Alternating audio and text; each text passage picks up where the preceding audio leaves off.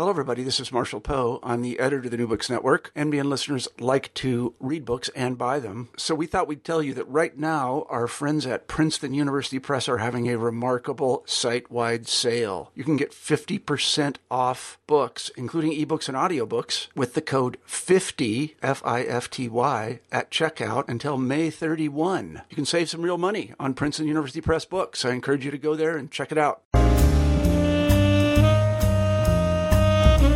Hello, and welcome to the interview series New Books in African American Studies, where scholars and writers of African American life, culture, arts, and sciences discuss their new books. I'm your host, Vershawn Young, and today I had the privilege of talking to Alan Nadel, the editor of a provocative new collection of essays on playwright August Wilson.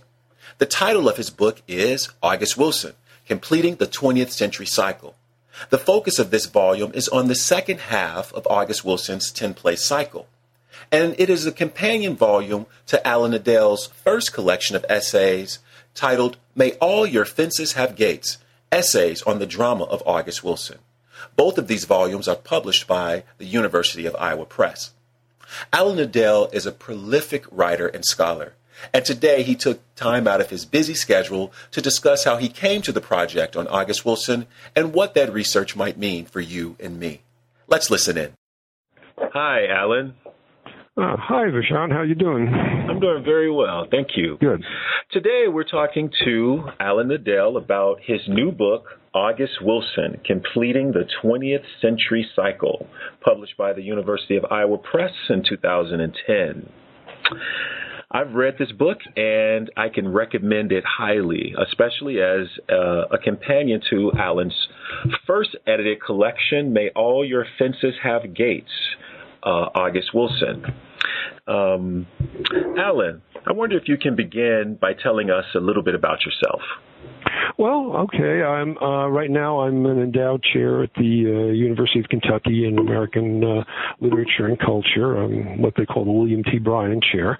Uh, I got a. I did my undergraduate work at Brooklyn College, and as it turned out, uh, my master's there too, where I wrote a, a thesis on uh, Ralph Ellison's uh, Invisible Man as a rewrite of uh, Huckleberry Finn from the perspective of Jim, or a symbolic rewrite of it. Uh, that became um, the seed of the dissertation that I wrote at, at Rutgers University, uh, which really looked at the way uh, Ralph Ellison uh, used the allusions in his text to 19th century American literature in order to um, create a whole new critical perspective uh, on that. That that book was called Invisible Criticism. Uh, after that, I, I, got my first job at Purdue University, and uh, it was in post World War II American uh, fiction was the niche they had me in, and uh, I started working on something called uh, Containment, which became a book called Containment Culture that covered um, the culture of the Cold War. Uh, and it was the first time I started branching out beyond uh, simply uh, literary studies into things like film and drama and uh, historical artifacts and TV commercials and things like that. Um, uh, I've written a book on um, since then on uh, television in uh, black and white America, uh, and uh, I edited these uh, now two books on Wilson. The way I, I came to Wilson was kind of interesting. As I was actually working on um, containment culture, I started to notice that in a lot of African American literature there was a, kind of leap to the um, let's just say call it the supernatural. A number of people have called this magical realism. Toni Morrison has has taken that term to describe herself, derived deriving it from uh, Central American, uh, particularly Colombian writing.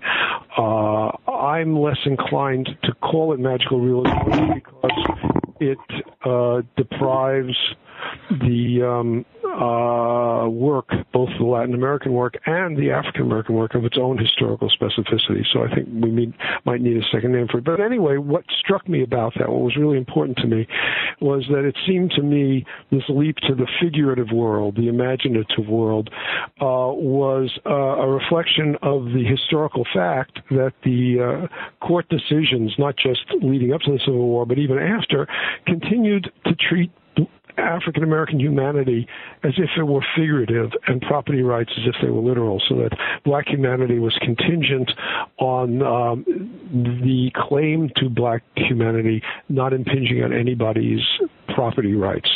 So the property rights, most classically in the Dred Scott decision, took precedence over the human rights that were in conflict with it.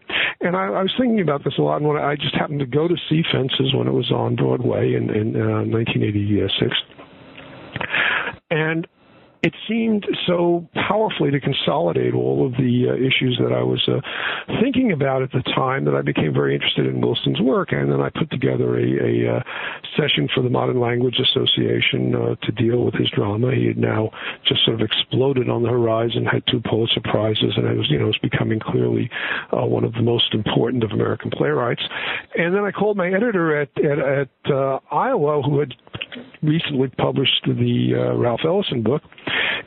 and I said, "Would you be interested in a book, a uh, collection of essays on August Wilson?" And I think they ran that contract through about as fast as any academic press has ever done that. They just they said yes. At that point, there was nothing. There was no. There were no scholarly books on Wilson. Um, someone named Marilyn Elkins was doing uh, a book at the same time. It turned out a collection for Garland Press, which is a, you know reputable but not a, not an academic press. So this was the first uh, book. In fact. Um, Wilson's niece, uh, uh, Kim Ellis, told me that uh, when she first wanted to learn something about his drama, and she asked him to explain it to her. Um, I don't know if she was a teenager or just a, a young adult. Um, he uh, gave her a copy of this book. He said, "This is the this is the introduction to the work." So what happened is, anyway, I put this collection together, and uh, at the time, he had completed five plays in the cycle, and uh, we uh, it, it, there were fewer people working in African American drama at the time. In fact, there were fewer African American playwrights. Not that there weren't any, but there were there were, there were fewer who had uh, uh, achieved the same kind of notoriety, and there were very few people working in the field. And finding contributors was hard. And I just worked the phones as if I were an aluminum siding salesman, trying to talk smart people I knew into contributing essays and working with them so we get some interesting uh, areas covered. And, and that collection came out and, and, and continues to, to do pretty well, I gather.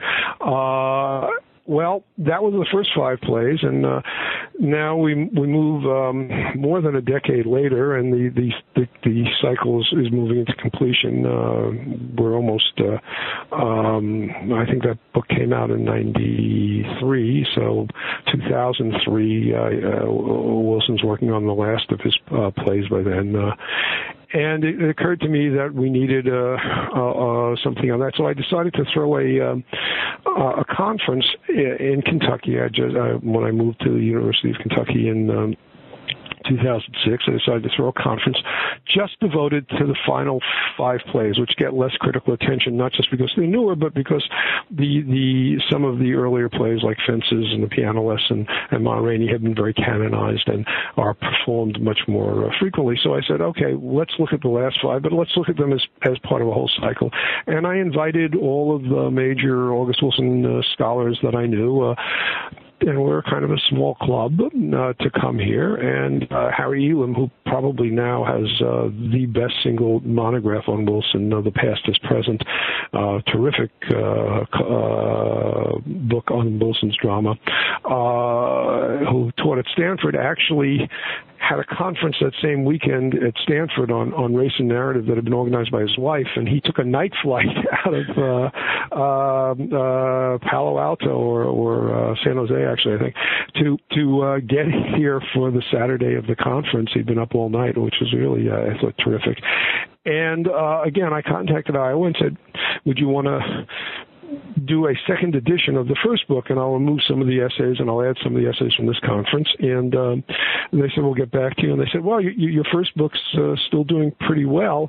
I said, well, you could have fooled me from the royalties. I didn't look that way to me, but if you say so, that's why they said so. We'd like to just do a second book as a companion piece, and, and that's exactly what they did. And um, we, uh, uh, for the cover of the first book, we uh, got permission to use the um, Romare Bearden collage called "The Piano Lesson," which was the inspiration for uh, Wilson's play, "The Piano Lesson." So for the second book, uh, we got permission to use um, another Bearden collage, "The Mill Hand's Lunch Bucket," which was the inspiration for Joe Turner's "Come and Gone." Even though that's one of the plays from the um, first five, it still seemed like a very nice way to, to unite mm-hmm. the uh, mm-hmm. the two collections, and, and they they used a kind of similar design. So that that's how I came to this thing, and uh, it's starting to get reviews, and uh, you know, uh, as things go, it's it's been getting uh, very very good reviews. Um, uh, I think, again, because just as the first collection was the first real scholarly exploration of his plays, um, the second collection is the first scholarly exploration of the cycle as such, at least as a, in terms of a, a collection of essays. Uh, Harry Elam certainly covers all ten plays in, in his book. Okay. Uh, Let me ask you this question um, before we start talking specifically about um, the new book. Uh, I want to just go back to something that you said earlier about. Um, uh, magical realism, for for mm, instance, sure. and, and, and, I want you to uh, do two things, if you will. Can you uh, say what the alternative term is or uh, the alternative perspective is? You said you did really. Um, uh, that that you sort of don't use the term magical realism, and then mm-hmm. I want you to to say specifically um, where in Wilson's plays do you see such a concept uh, uh, uh portrayed or represented? Okay. Yeah. Well, let's start with. I don't think there is an alternative term because no one's bothered the coin. And uh, Toni Morrison calls herself a magical realist, and you know, she, I guess she has a right to call herself anything she wants.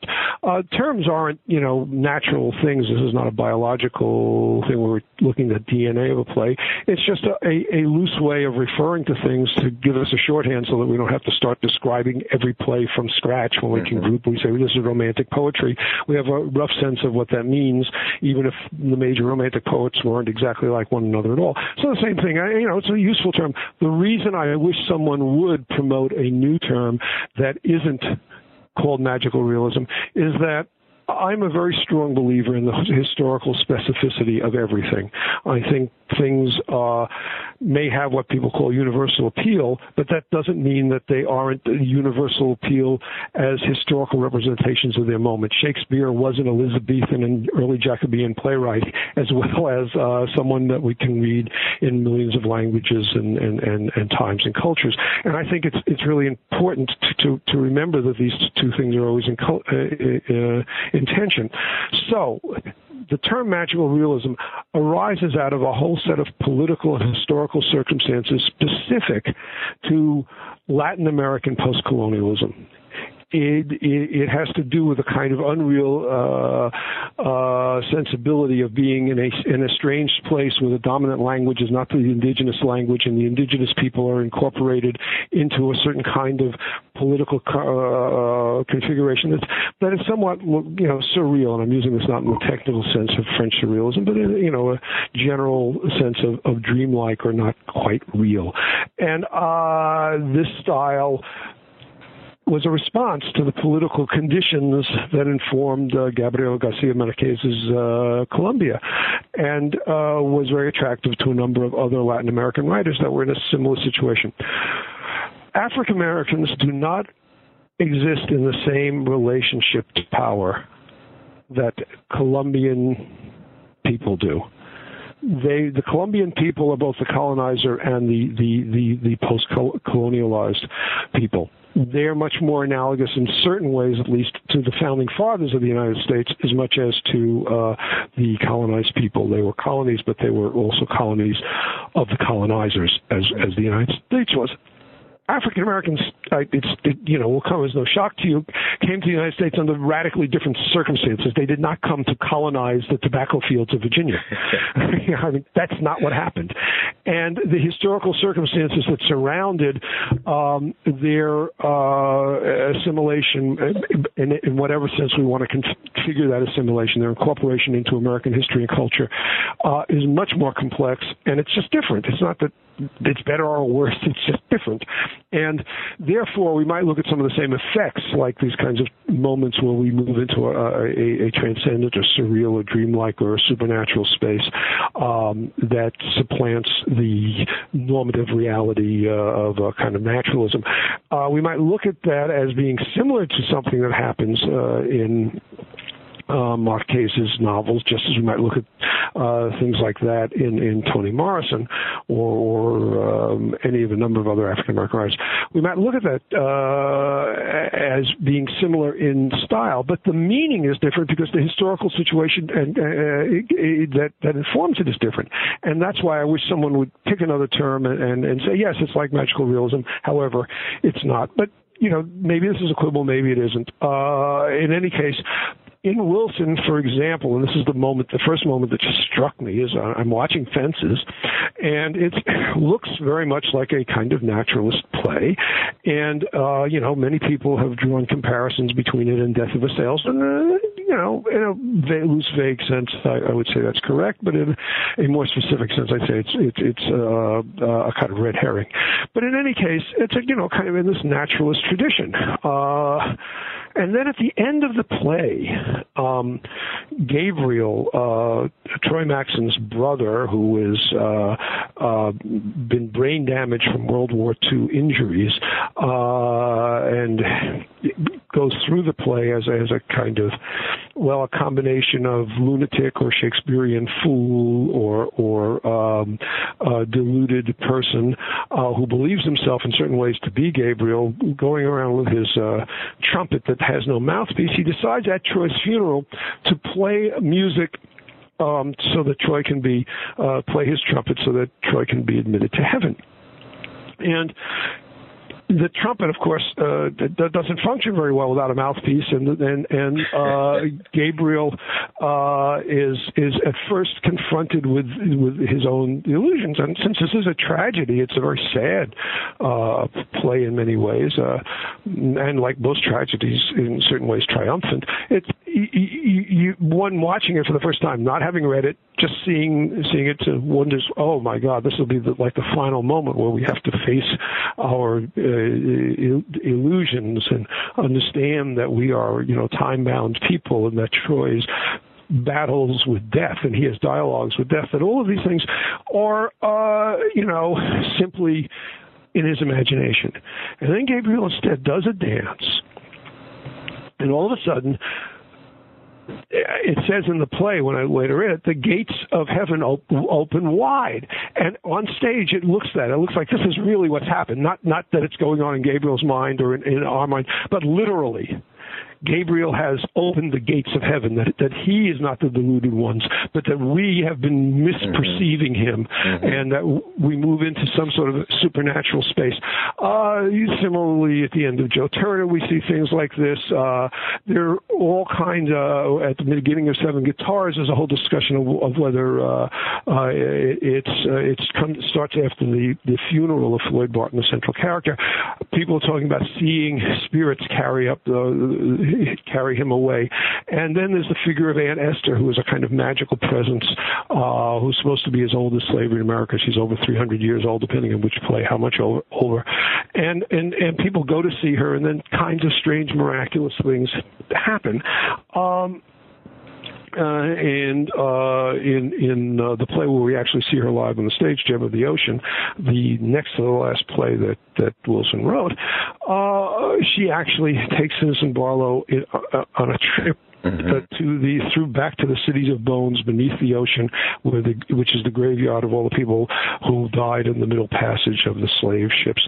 And uh, again, we could say this is just a metaphor, and it certainly has a kind of metaphoric or figurative import. But I think in the terms of the play, we have to take that as the play's reality. That that is the naturalism of the play. That this figurative world has the power uh, of transcendence that the uh, literal world has historically denied African Americans in, in, a number of different ways, including a, a, an array of legal decisions and social practices. Wow. Okay. Thank you for that. Uh, now let's talk about the book uh, in particular. I noticed right off that the title of the new collection, August Wilson Completing the 20th Century Cycle, is much more straightforward uh, than the um, title of the last of the of the first book, May All Your Fences Have Gates. Gates, yeah, yeah. What well, went into the decision on, on, the title? well, you know, the first title is obviously a much better one. The, the first title comes from this. When uh, I, I, I knew Wilson and, and, and I met him a number of times, and I asked him to. Uh, I think the first time I met, I asked him to autograph uh, a, a hardback collection of three plays that I had, uh, uh, and what he wrote uh, as the thing is, you know, to Alan Nadel, um, may all your fences have gates. And uh, in the introduction to my first volume, I, I sort of explain that this is that uh, the theater, the proscenium arch, is a, a gateway to uh, the worlds that we don't have uh, direct access to in our everyday lives. That that's what theater does, and uh, at the end of that introduction, I, I, I, you know, you, as typically, the, not the introduction, actually the preface, typically in prefaces, one starts with um, some explanation of why or how you're doing this and, and ends thanking the people who uh, uh, helped you, your family, you know, your, your dog, whatever, whoever gets thanked in this, and your editor. Sometimes those are interchangeable. But uh, in any case, you, you get down to this um, uh, thank you. And I, and I finally I thanked Wilson. I said, you know, may all your may all your um, uh, gates open both ways. So basically, it, it, it seemed to me to encapsulate the uh, theme of, of the book, and it's you know, so, so it's may all your fences have gates, uh, a colon, uh, essays on the drama of August Wilson. I think just from a kind of street smarts that it's easier to get reviewed and found and it show up on on Amazon when people do searches if, if the the subject is the front. uh, so it was a purely tactical thing. I don't think this this title is is nearly as interesting, but I, it it's kind of much more useful for librarians and book reviewers and people searching Amazon to find it. And I thought that I ought to put that uh, interest ahead of um, having a, a, a kind of apt but poetic title. Uh, uh, nice. Um, speaking of reviews, what what are the reviews saying about this about this new book? Uh, well, they're mostly so far brief reviews. I haven't seen anything at any great length. Although I gather there's one uh, forthcoming in uh, uh, contemporary literature, which tends to have longer reviews. Uh, they're all very favorable. Uh, you know, choice, highly recommended, all of this. Basically, it stresses that uh, it, it, it, it, asks us to look at the uh, the collection as a whole cycle and see uh, Wilson's themes that aren't just located in one play. And it praises the thing for giving us more than one essay on the same topic so that we can look at different characters like Aunt Esther or violence or uh, property rights from uh, uh, uh, uh different perspectives, and it helps us, you know, facilitate. I'm paraphrasing now. Facilitate the kind of interpretive enterprise that that's you know good, and that it's also all very clear and accessible, and general readers could read it as easily as academics. So that's nice. That's what you want to get. no, I'm not complaining. I noticed that um, there are uh, at least a couple, if not several, uh, authors in this book that were in the um, first collection. Um, Harry Elam, San- Sandra Shannon um, are two, and uh, so the, I, I, I, presume that um, the writers were very, very interested in um, in contributing uh, to this work. Well, yeah, that, that that's actually it, those two were were people around whom I'd structured the thing. Basically, as I said, Sandra has been at the center of Wilson criticism from um, very early on. And the essay that she had in the first collection, uh, she had just completed a PhD on Wilson, and she was um, doing an annotated bibliography of him and, and doing some other work, which eventually became a, a critical biography uh, of his first plays that were published by Howard University Press. And uh, this is one of her first essays. She contacted me when I sent out the call for papers. And uh, similarly, Harry Elam was untenured, had just moved to Stanford, sent me uh, an idea for an essay. I uh, wrote back to him and said, "This sounds like good thing, but here are some of the suggestions I have. This is pre-email, so we then had a phone conversation, a handwritten note followed by a phone conversation, things that don't exist anymore. and we, we and we did, and so we were really, you know, at a certain point in our careers, all getting started on Wilson. So when I envisioned the conference here, uh, I, I made them the, the core of the the conference. Uh, I they were the plenary speakers along with Don Pease and Steve Tracy and, and myself, and um, uh, we were the core. And when I originally proposed to Iowa that we would take these plenary talks and put them in the old thing, and I would kick out some other essays or tighten them up and make a little room. And uh, once we um, they said, well, to do a second book, uh, I not only had that scaffold of the the the core contributors, uh, the, the major Wilson scholars, uh, and we are. I, I would say that Harry, Sandra, and I are certainly among the, if not the three most prominent Wilson scholars, certainly among the, the three of the most six uh, so six most prominent Wilson scholars, uh, roughly. Uh, that became the, you know the scaffold, and I invited some other uh, very strong people like uh, Donald Pease and uh, Steve Tracy to be plenary speakers as well, and and then I opened up. I told everyone in the, con- the conference that I would consider their papers uh, for uh, publication, and a number of them submitted uh, versions of the papers. And uh, in one case, there were two that had enough overlap that I actually wrote back to them and said, "I'd like to use this, but is it all right with you if I rewrite it to combine the two? You know, with their approval, of course, with their approval of the final product, because uh, I could there- thereby take both of their ideas and squeeze it into an essay because I had so many good and interesting responses. So it, it, it's not accidental. We are the major Wilson scholars, but then there's a whole bunch of other people, including some people at the conference who had been Harry's uh, students at Stanford. We were looking at people who uh, um, were uh, the people that are being becoming a next generation um, uh, of, of uh, Wilson scholars who are studying with people like us. Nathan Grant, who uh, also contributed as, as went on during that period, actually, just right after the conference, to become the uh, editor of African American Review, and um, uh, Herman Beavers is at uh, at uh, University of Pennsylvania. He too was at the uh, conference um, in uh, Palo Alto at Stanford and took the same night flight with Harry to get here, which is uh, quite a compliment. Um, so you know, uh, I think we're, we're getting a kind of uh, core uh, of people that would you know give us the, the rough parameters of what you'd call um, Wilson studies. Sandra right now is editing an MLA approaches to teaching Wilson volume, and I'm in that. I don't know if Harry is. He might be. Yeah, he is. What uh, What do you like most about this book? About the book? Yeah. Uh, well, I think I pretty much, you know, I agree with the reviewers. I I, I like the fact that it, it it reads from beginning to end. There's nobody who is uh, uh, smart but obscure, or, or, or I mean, I guess I, I I'm, very much a hands-on editor, so I tried to get everything into a, a kind of constant, uh, consistent tone. But having said that, uh, I, I think it's anybody can read it, and uh, I think it it just starts raising a bunch of questions that uh, are smart. I think uh, there are still more questions to be raised. I certainly sh- am sure I could or someone could do another uh, collection on on the uh, uh, of essays on Wilson and, and look at a whole bunch of other themes that we didn't touch on. But I think it you know it's it's got a kind of rich examination of uh, uh, the themes that unite those last five plays and how that informs the whole uh, cycle. I completely agree with that. Um, we've given the listeners a nice overview of the book, uh, uh, discussing it. Would you mind reading a couple passages?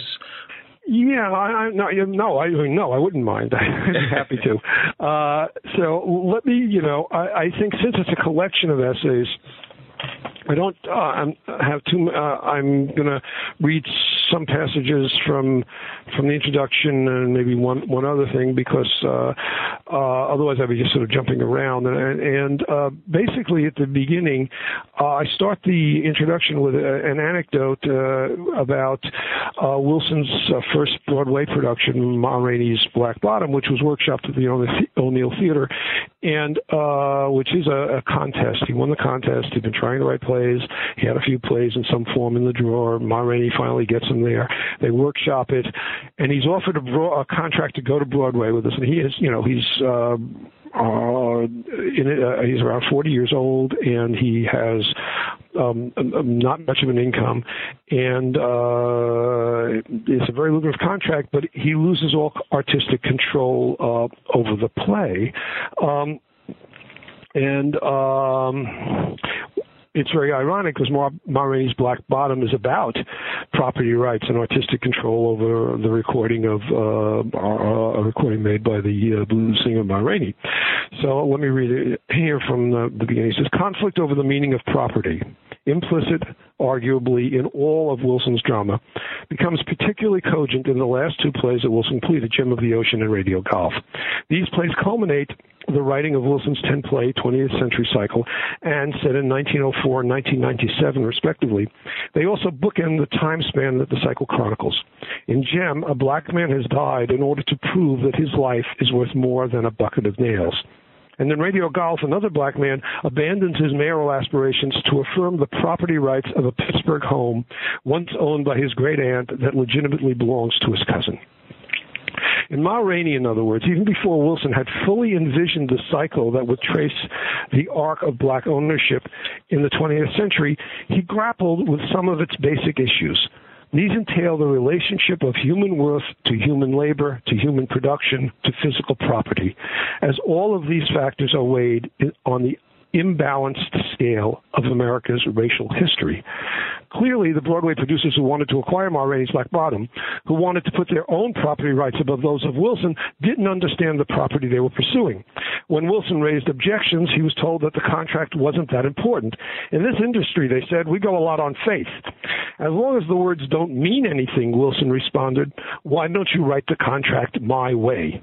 and uh, this this uh, led to his um, uh, uh, not signing the contract and taking it to Lloyd Richards, who did it at the Yale Rep, and then they eventually brought it to Broadway under the strict control. Um, uh, now, um, now just to, to, read a little more, jumping down here, and, and as he says, um, basically the other five plays completing the cycle in order of the New York production, Seven Guitar, Jitney, King Hedley II, Gem of the Ocean, Radio Golf, not only give the cycle some new dimensions, but also provide an overall shape that converts the cycle from an anthology to a loosely structured epic. Mm-hmm. Several factors affect that shift. The first is the, the, the revised Jitney converted from a solitary play written in the historical present of the 1970s to the play Wilson used to represent the 1970s decade in the 10 play project project that Wilson conceived after Jitney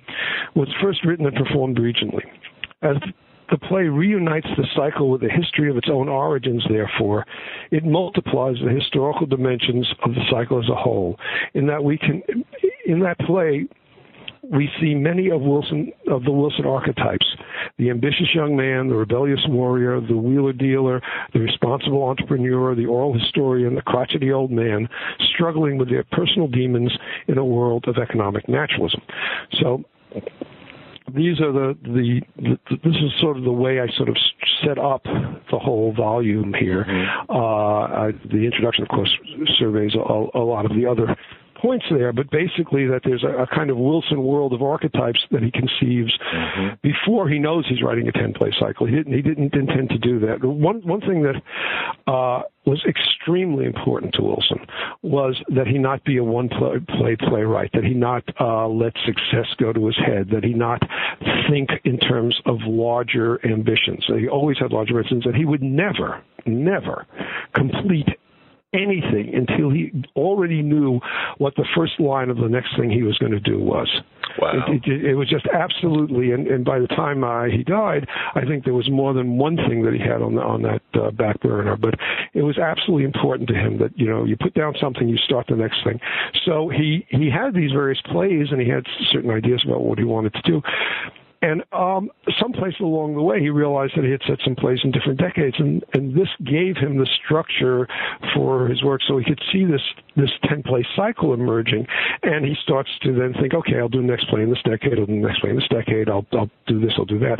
Some of them were, as I say, things he already had in the drawer that he had worked on, and then um, he has decades to start filling in. At a certain point in this process, he goes back to the play written in 1978 and performed regionally in 1978, and rewrites it as the 70s decade play in the in the 10 play cycle. So in an odd way, Jitney, even though it's uh, in the second five plays, it's late in the cycle. It's his earliest play, and we can see there that even before he's thinking about the this larger historical trajectory, he's thinking about the kinds of people who are fashioned within that world in the black community, and uh, he's starting to see certain types of people, and then helping us see how historical circumstances and specific circumstances bring out different aspects of their character or their behavior. Mm-hmm. So that that that is very important. And again, always important in his plays is is the notion of property. And, and the way that this you might say this intersects is when you talk about property the word property can mean something you own. You know, this is my land or my my car, but it also could mean this is my characteristic, the properties of something, mm-hmm. the traits. Mm-hmm. And so that the, basically the properties, the archetypal properties or characteristics of the people he he meets are uh, intersect always with the property rights, the properties, the things they own and want to acquire, or the way they are owned or acquired. And I, I think this notion of property then splits both ways and and it helps structure the parameters of, of his uh, enterprise. Interesting. Uh, the book covers a lot of ground. The uh, the author's uh, uh, essays that you've collected deal variously um, with issues of gender, manhood, uh, womanhood, economic capitalism, as you've mentioned, religion, even politics in the age of Obama. What direction do you think Wilson scholarship should go or is going now? Well, I don't know. You know, as we speak, there are people. One of the, the, the things about academic publishing, particularly, is after someone has put the last dot on the last I of their essay, and if the, anybody else out there knows about it, you're talking about almost a two-year span. Right. It used to be more than two years. Now that we can do online searches, uh, we cut that bibliography time down. It used to be the Modern Language Association count the bibliography once a year, and you had to wait for it to be published, which was a year after the year it was published. So you were two years out. Uh, so uh, there, there, are people doing all kinds of things right now. There's a guy named David Krasner who is doing, I believe, an auto, authorized biography I had never met him. Uh, I, I I had invited him to come to the conference, uh, but he he uh, wasn't able to. Uh, he's a he's an African American theater historian, right? Yeah, well, he was yeah he was a junior faculty at Yale, and uh, he uh, I, he moved to I think Emerson College. I don't know if he's an assistant or associate professor there now. I, I don't know, um, and I'm not sure quite how he, he he fell into the, the the the loop of getting the authorized biography. His estate is controlled by uh, Wilson's estate is controlled by Con- Constant, uh, Constanza Romero, uh, who was his wife. Uh, she was uh, she's a set and a costume designer, and she did the work on uh, Piano Lesson, which is how he met her. Uh, and she's just started working again. Uh, the revival of Fences. Uh, she was up there on stage when it got the uh, uh, Tony for the best uh, revival, and she had done the costumes for that. Uh, the so she is in charge of deciding who gets access and who doesn't. And uh, I, I have stayed I gather there's a lot of infighting there. I don't know much about it, and the less I know, the happier I am. Uh, I, you know, it's not. Yeah, sure. I knew Costanza. I don't know her well. Uh, we uh, we had very cordial relations when I knew her. I have no idea what's going on. But there's a, a Wilson Center in Pittsburgh where people are doing a whole bunch of things, including his family, very involved in that. And there's Costanza living in Seattle, which is where they and and uh, she has control of the of unpublished things and uh, uh, the estate and productions. And uh, I, I I think, as I said, the less I know about it, the happier I am. Mm-hmm. Uh, I'm happier with. Now, in terms of, I mean, I think there are lots of directions you could you could go, and uh, that's what's great about literary criticism. You know, you, you, there was a time when I was young, which was like you know uh, sometime before the flood, and at that point, at that point, there were people who actually believed, oh, I found out the meaning of Moby Dick, and I better publish it before someone else finds out the meaning of uh, Moby Dick, as if there was this thing and it was a puzzle, and, and the person went back that first, you know, got the gold ring. I think we now know, and I think this is not not I'm, I'm not letting any secrets out that literary criticism is, is structured not by the uh, uh, a meaning that is hidden in a book, but by the questions we ask. We yes. you, know, you, you get answers to the question. So there's a lot of questions about performativity and identity. There's a lot of questions about literacy. There's a lot of questions yet to be asked about gender and power.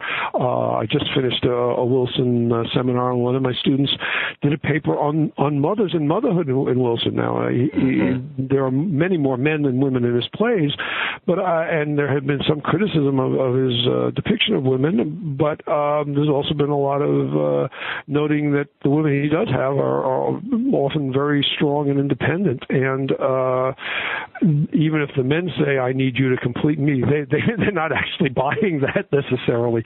And uh, there's a lot to be done, I think, about motherhood. Uh, you have the, the great mother figure of, of uh, Aunt Esther, mm-hmm. but uh, there's there's not as much, nearly as much to be done about understanding motherhood in, in in the plays where there are people who are whose role as mothers they're they're the, the patriarchal feuds and the, are, are much more important. In fact, if, if you've got a, a minute, I want to read another section of, of my introduction, which deals with Don Pease's uh, really uh, interesting um, uh, essay uh, on uh, the King Hedley cycle. And and what Don calls the, the Lazarus complex. The point, what happens is in one of the plays, uh, uh, one of the characters um, is very uh, down on Jesus uh, for resurrecting Lazarus because um, what he points out is that Jesus wasn't doing Lazarus any any favor, because uh, Lazarus is just going to die again, and enable him to die twice. Most of us only have to do that once, you know. And and and uh, if I recall the line correctly, uh, uh, the character Stool Pigeon. He changes names. I can't remember if he says it as Stool Pigeon or or as um, Canewell. But in either case, what he what he says is he says when when Lazarus uh, was dying the second time, maybe of pneumonia, uh, he sees Jesus come. He says, "Oh, not you again.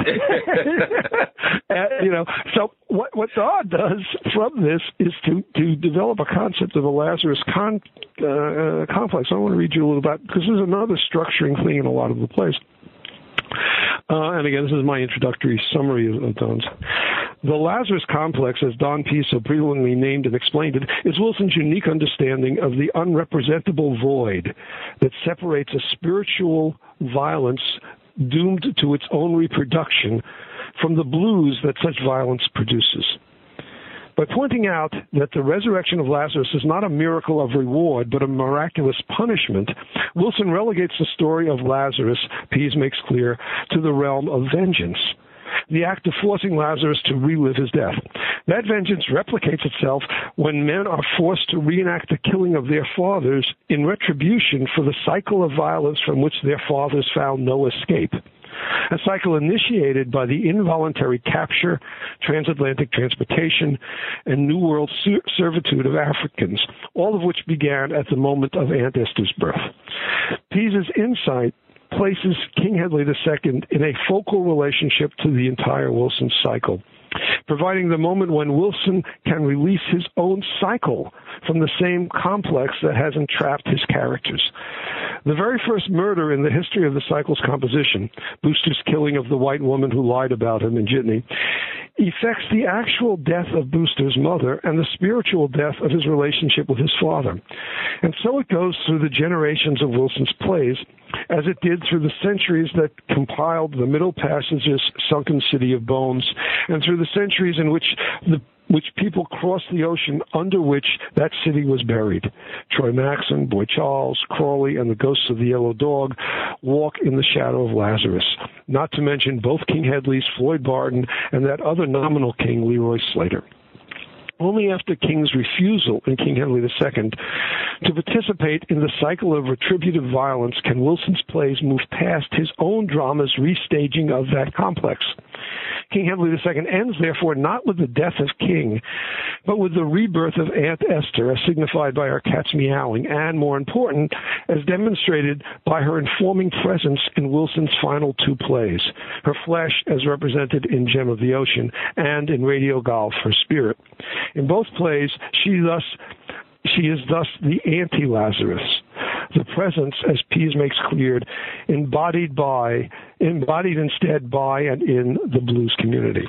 Wow. So yeah, it's a really, it's a really wonderful insight uh, about Wilson as a uh, a biographical author. That is, once he finds in King Hedley II a way of escaping this cycle of retributive violence. Mm-hmm the origins of which, of course, are slavery, but that are not, uh, but find no adequate venting against the people who perpetrated that, uh, that, that violence, and instead end up being restaged within the community over and over again.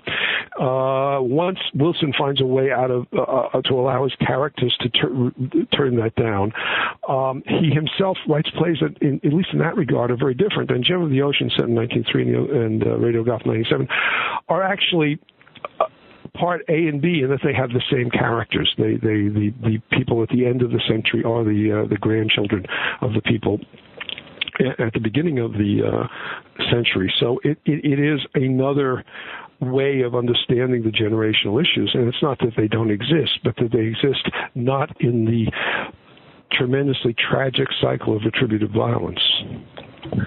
Wow, very captivating stuff, Alan. Yeah. Um, so thinking about um, the readership of the book, um, I, have read the book as a, uh, a, of course, as a scholar, as a teacher, um, as a general reader. I think it's going to be very useful in the classroom. I haven't taught it yet. I've taught the, the first book, May All Your Fences Have Gates. Um, uh, what would you like those various readers to uh, uh, to take to take away from the book? Well, I, I, you know, the first thing, obviously, is this is the monumental American playwright. I, you know, I, I, it's always silly to have ratings who's number one, who's number two, but there's no question that Wilson is in the same uh, ca- category as as someone uh, like Eugene O'Neill or Arthur Miller or Edward Albee. Uh, I, I, you know, I, I think it, it's hard to miss that. I, w- I would argue there's no playwright in, in in American history that has ten plays of this quality. Perhaps um, there's no play in, in, written in America as good as Long Day's Journey into Night.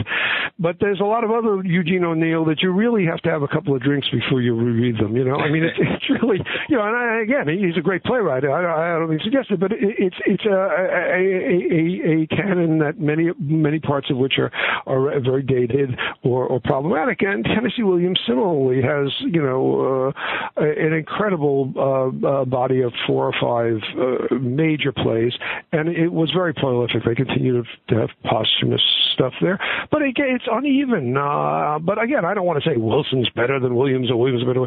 It, these are are comparable playwrights. The first thing you have to come away is that Wilson is, is, is one of the major American playwrights, black, white, or anything. This is not an African American niche playwright, although it's certainly an African American playwright. So that's the first thing. The next thing I, I want to come away with is the difference between looking at a, a bunch of plays that delve the same theme. And there's nothing wrong with that. Eugene O'Neill does that. Arthur Miller did it. Uh, that's fine. But the, this is also a coherent uh, opus, and there's nothing like it in American drama, and there's precious little like it in world drama. So I'd like to come away with that. And finally, I'd like to come away with the idea that there are lots of different ways to look at things, that interpretation isn't finding the right answer, but, uh, you know, seeing something that is rich enough to produce lots of ways of thinking about it.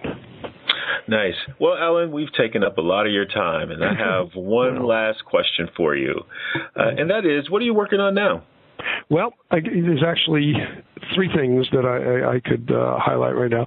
The first is a, a book that uh, I co-edited with Susan Griffin that is literally going into press as as we speak, or has just gone into press. Uh, should be out next November, and that's on Alfred Hitchcock and Henry James. And we got a wonderful collection of essays, uh, just where we just asked authors to pick one. Uh, film by Hitchcock and one work by James and put them together and make of it what they will, and then we push them to look not just at the specific similarities or interesting uh, connections, but the larger implications for cinema or narrative or character. And so that's that's it. I've been working slowly uh, because other projects keep coming up on a, um, a book called. Um, unintelligent design or how Bush knew, which is an attempt to look at the various things that passed for intelligence in the Bush administration. And uh, I think past would be in the, in the sense not of, of, racial passing, but more like kidney stones.